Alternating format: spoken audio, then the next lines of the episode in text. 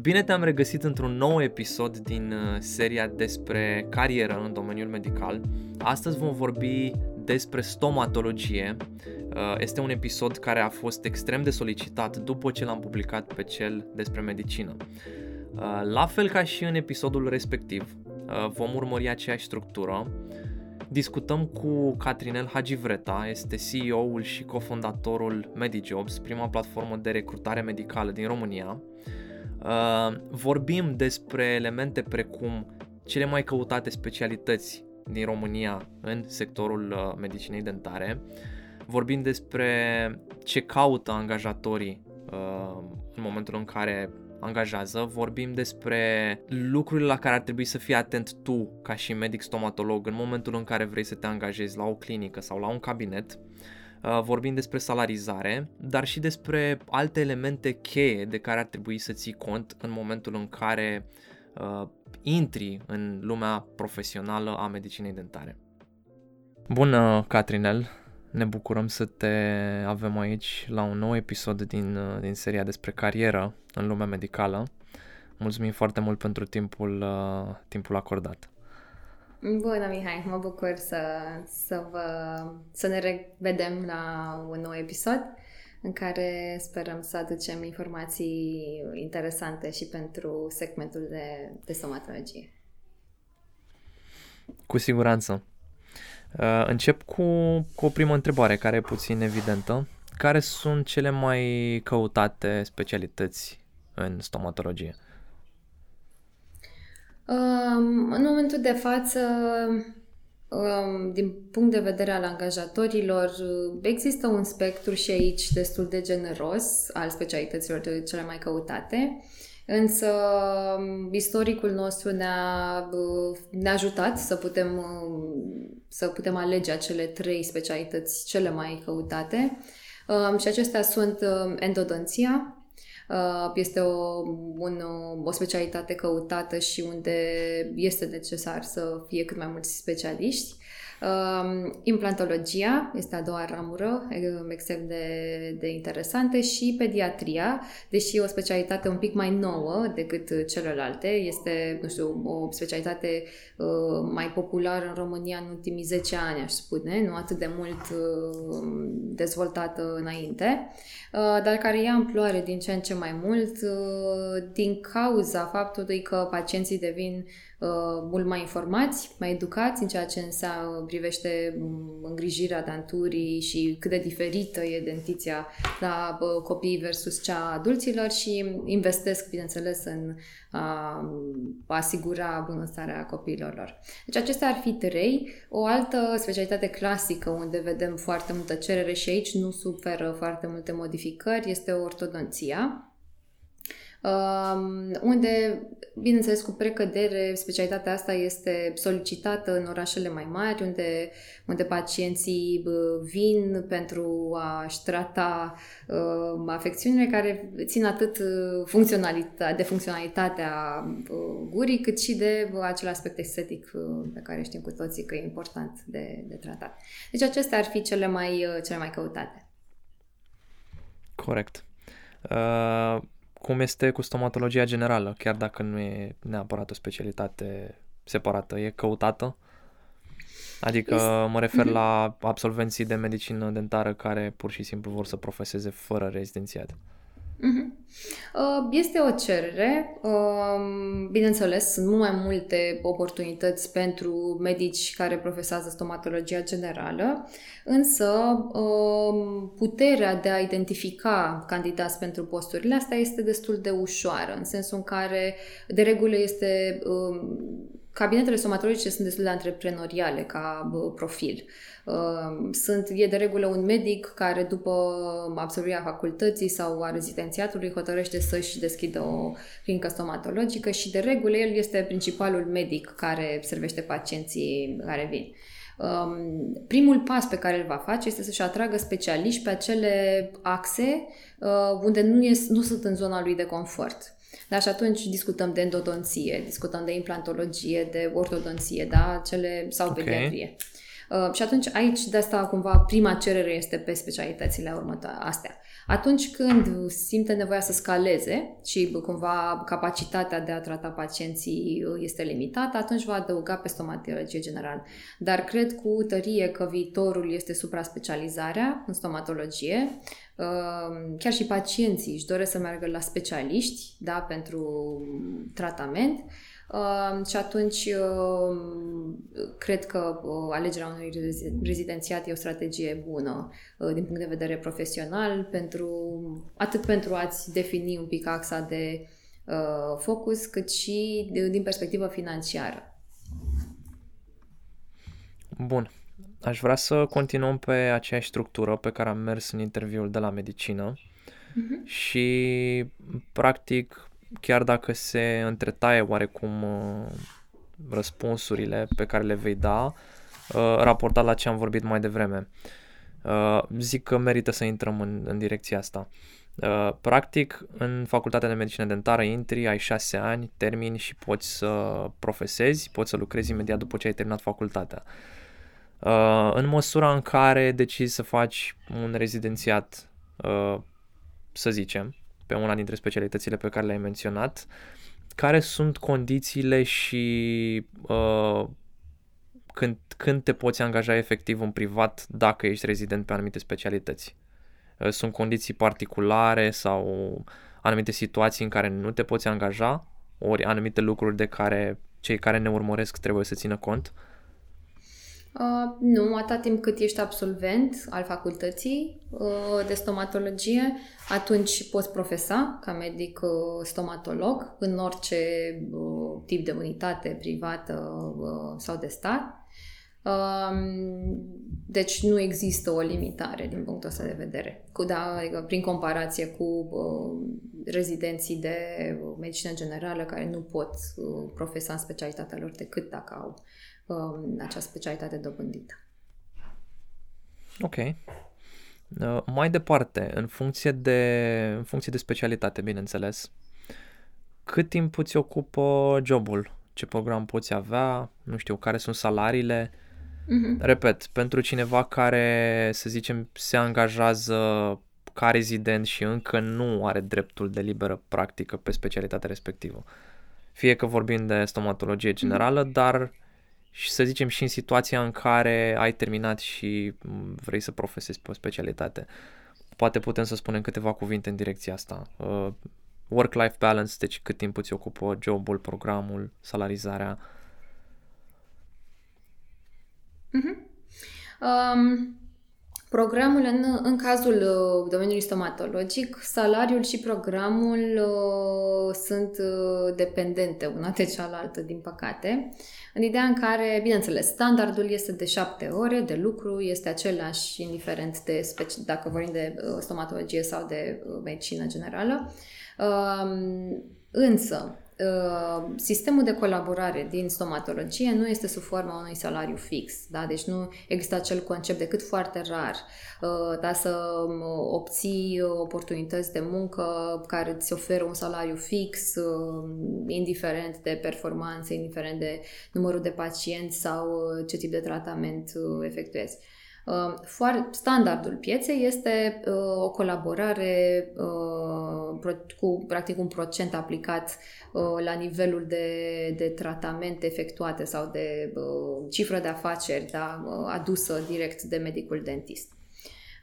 Acestea fiind spuse, bineînțeles că orice medic stomatolog, indiferent dacă este la începutul carierei sau experimentat, va dori să își crească venitul lunar și atunci, evident, va dori să lucreze cât mai mult ca să își uh, obțină acel venit pe care și-l dorește. Uh, și atunci, ca să răspund întrebării, da, standardul este de șapte ore pe care ți-l poți gestiona în funcție de uh, negocierea pe care o ai cu angajatorul. Da, bineînțeles, aici vorbim de ture, tura de dimineață, tura de după amiază, în orice cabinet, pentru că, în principiu, majoritatea oferă un uh, interval destul de larg. Uh, dar, bineînțeles, trebuie cumva luat în considerare și dorința fiecărui candidat de a-și crește venitul sau, um, din contră, de a-și menține cumva acel uh, echilibru de da, plan profesional și plan personal de care am discutat mai devreme. Ok. Ca și ai menționat că e foarte rar să găsești un program full-time. Ca și procente, ai ceva cifre aici? Da, standardul în piață este cam 30%. Uh, este uh, procentul uh, de venit aplicat medicului, care îi revine medicului. Este media din piață. Din nou, bineînțeles că puterea de negociere poate dicta în sus sau în jos da, acest procent, dar în principiu cam asta vedem pe piață. Sunt rare cazurile în care vedem un procent de 50% oferit medicilor, decât dacă vorbim de medici cu un brand awareness foarte important, da, cu renume foarte bun, care uh, de regulă când începe o colaborare cu o clinică atrage după sine și un volum mare de, de pacienți și atunci, bineînțeles că puterea de negociere este, este de partea medicului. Dar consider că în stomatologie și recomandarea pe care o am uh, lucrând cu mulți angajatori în domeniul stomatologic este uh, specializați-vă pe una din ramurile care știți că sunt de interes. Uh, asta o să vă dea un, uh, un diferențiator puternic atunci când veți uh, intra pe piața muncii. Doi la mână, obțineți un job în care să, să vă ajute să căpătați experiență. În domeniul stomatologic e un pic diferit de cel de medicină generală, în sensul în care sunt destul de mulți absolvenți în fiecare an, iar numărul de locuri de muncă este un pic mai limitat. Deci nu vedem acea concurență acerbă cum este în domeniul medicinei generale. Uh, și atunci, pentru că dinamica e un pic diferită, uh, proaspăt absolvenții, dacă nu au posibilitatea de a-și înființa un cabinet propriu și se bazează pe obținerea unui job, uh, trebuie să, să-și uh, faciliteze cumva intrarea într-o, într-o clinică unde poate să uh, exerseze, poate să, să obțină acea experiență care este extrem de necesară în domeniul uh, stomatologic. Și așa că nu aș recomandarea mea, bineînțeles, este nu este să ne uităm neapărat la pachetul salarial în primul an de practică, mai degrabă focusați-vă să obțineți acel loc de muncă care vă ajută să obțineți, să căpătați experiență, um, care vă ajută să vă demonstrați abilitățile pe care le aveți um, sau pe care le-ați dobândit pe perioada facultății sau rezidențiatului, după care ușor, ușor vă puteți negocia condiții și mai bune. Super, fantastice informații și super sfaturi pentru cei care ne urmăresc. Uh, vorbind de, de angajatori, uh, la ce se uită, la ce ai spune că se uită ei concret în momentul în care își selectează candidații? În primul rând, uh, dacă există o pacientură a, a medicului. Da? Deci dacă există, dacă poți merge la orice angajator să-i spui am o bază de pacienți care cu siguranță mă vor urma oriunde voi merge, pentru că le-am demonstrat că sunt un medic bun, atunci îți poți negocia niște condiții extrem de bune oriunde îți dorești. Uh, dacă nu ai, în schimb, experiență uh, și ești proaspăt uh, absolvent, se uită foarte mult la dorința de perfecționare, de specializare de care am discutat și mai devreme Uh, da? Deci cumva să există o perspectivă că vrei să te specializezi într-o direcție și uh, vrei să devii mai bun în ceea ce faci. Um, și aici sunt multe oportunități și în timpul facultății. Chiar am lucrat uh, acum mulți ani, da, am lucrat cu mulți stomatologi și uh, am lucrat inclusiv cu uh, studenți la facultatea de stomatologie și poți face diferența într-un mod uh, foarte important atunci când pe perioada facultății investești în tine și în dezvoltarea ta continuă și participi la tot felul de proiecte și uh, evidențiezi dorința ta de, de dezvoltare profesională inclusiv pe perioada facultății. Uh, deci asta ar fi un alt aspect la care se uită angajatorii. Al treilea sunt competențele digitale. Uh, un trend nou pe piață este, așa cum probabil uh, au observat o parte din studenți sau de rezidenți, stomatologia se îndreaptă cu pași repezi către această eră digitală, în care bă, un pacient Uh, se așteaptă da, să îi se ofere tot felul de acces la interfețe da, în care să, să li se, uh, să-i ajute cumva să identifice cum arată post-tratament sau cum se va desfășura uh, tratamentul, la ce se pot aștepta din perspectiva estetică, din perspectiva funcțională și așa mai departe. Și atunci, plus că este foarte multă tehnologie folosită, indiferent de specialitatea. Dacă vorbim de endodonție, știm că micro, microscopul este standard, a devenit standard, foarte puțin medici și nu o să mai existe probabil în viitor foarte mulți care lucrează fără microscop. Deci tehnologie foarte importantă. La ortodonție nici nu mai zic dacă sunt de tot pachetul de radiografii de care vorbim și care trebuie să lucrez cu ele.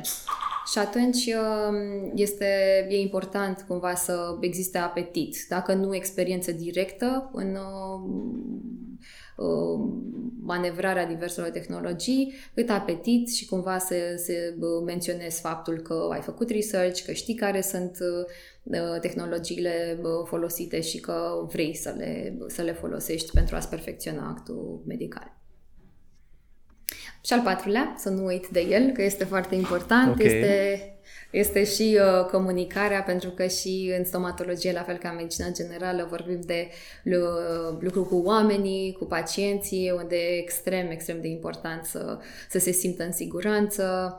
Um, tratamentul stomatologic uh, din păcate sau din fericire, um, medicii stomatologi au o componentă importantă și de vânzări. Um, de ce? Pentru că Spre deosebire de medicina generală, unde o afecțiune da, este, uh, poate face diferența între viață și moarte, în stomatologie riscul morții uh, este mai mic decât uh, da, în medicina generală. Cumva oamenii care vin au niște afecțiuni mai puțin uh, urgente decât atunci când, bineînțeles, vorbim de durere uh, care poate fi rezolvată rapid. Și atunci, pentru un candidat, este, are multe variante uh, la, la care se poate uita. Foarte mulți pacienți vor merge la diversi medici înainte să facă o alegere către unul anume. Uh, și, bineînțeles, are timpul de partea lor, da? deci nu este o intervenție care trebuie făcută urgent. Și atunci uh, medicul trebuie să-și câștige uh, pacientul prin uh, acea încredere pe care o are atunci când prezintă de tratament, prin um, specialitatea pe care o are da? și faptul că investește în perfecționare. Um, și atunci angajatorii apreciază da? candidații care vin și care demonstrează abilități de comunicare nu doar da, în fața unui pacient, dar însă în general și asta poți, o poți observa și o poți evalua foarte ușor în cadrul unui interviu. Super. Aveam, uh, aveam mai multe lucruri pe care urma să te întreb și le-ai punctat cumva în cele, în cele patru uh, puncte ale discuției. Super. Mie, mie personal mi se pare super valoros și uh, dacă aș fi în stomatologie, cu siguranță aș aplica ce ai spus. Uh, hai să mergem și de partea cealaltă a baricadei. În ideea în care dacă ne punem în uh, în pantofii unui tânăr absolvent de medicină dentară sau chiar dacă e deja specialist și are o specialitate, uh, nu are un cabinet propriu sau o clinică proprie și vrea să se angajeze uh, sau își schimbă jobul. Care ar fi factorii de luat în considerare la alegerea angajatorului? Um, cred că la, de... la ce trebuie să fie atenți? Uh-huh.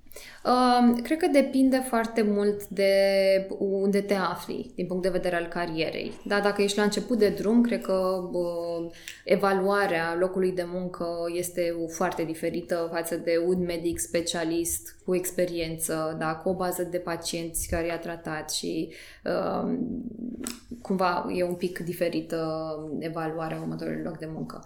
Uh, dacă vorbim de un proaspăt absolvent, cum spuneam mai devreme, cred că obiectivul ar trebui să fie dobândirea experienței.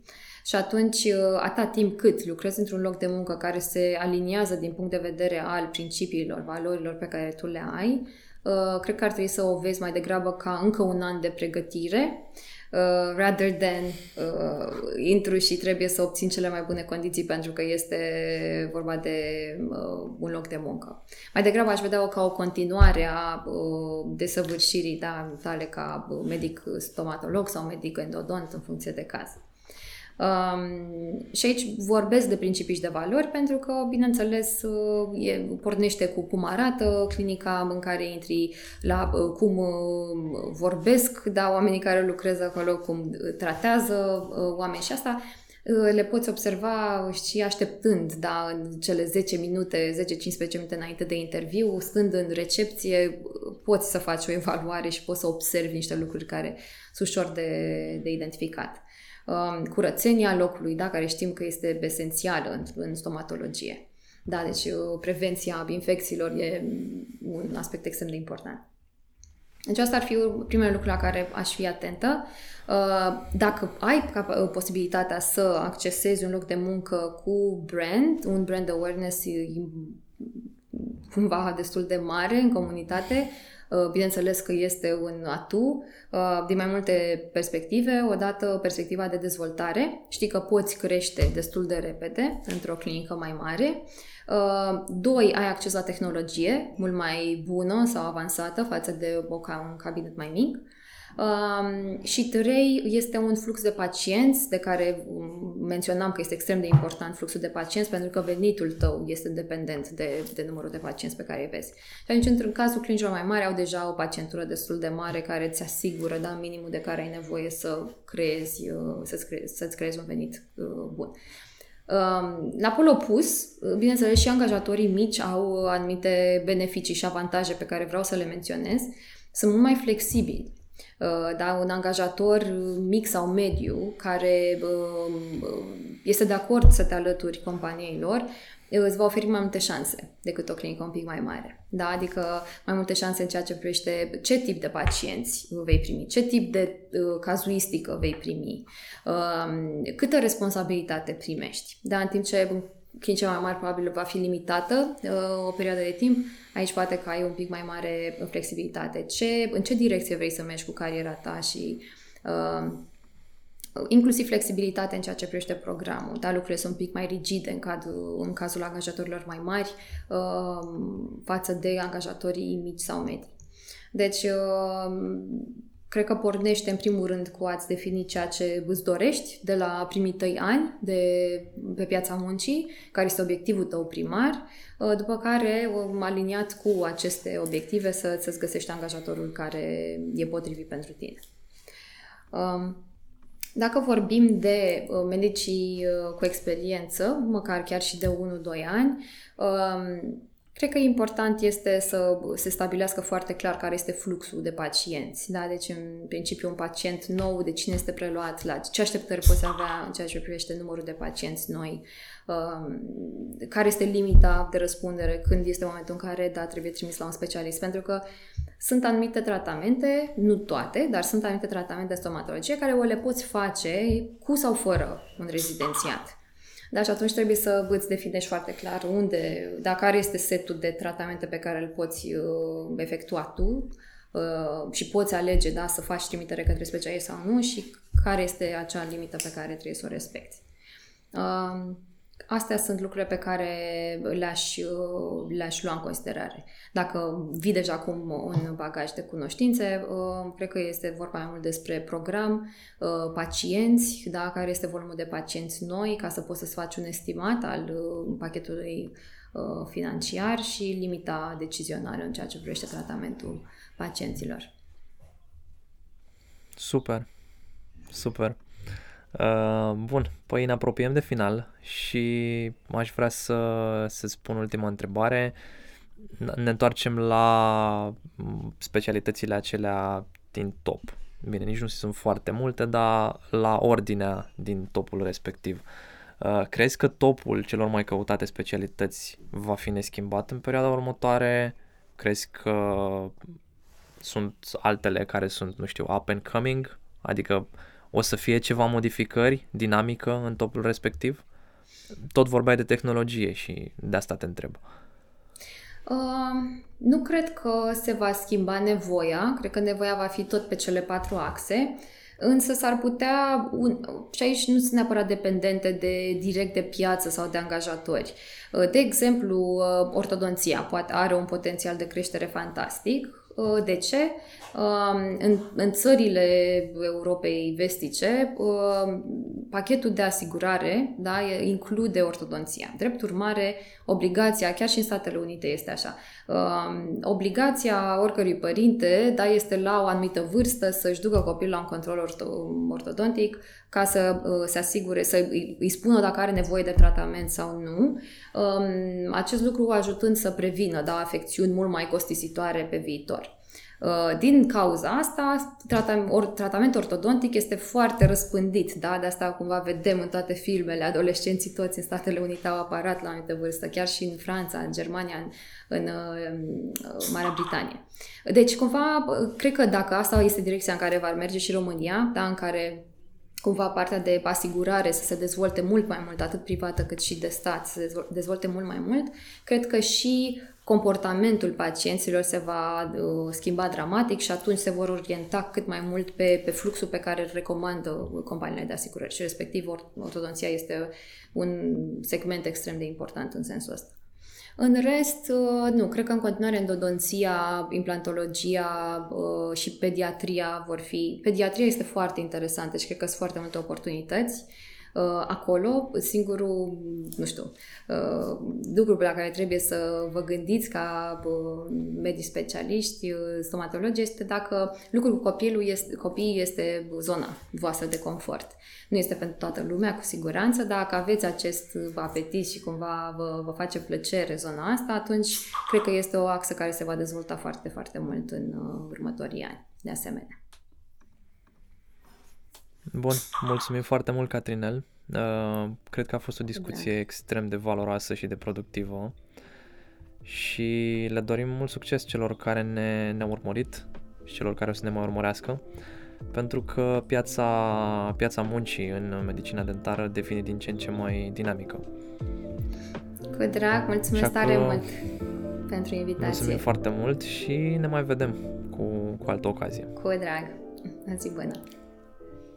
拜拜。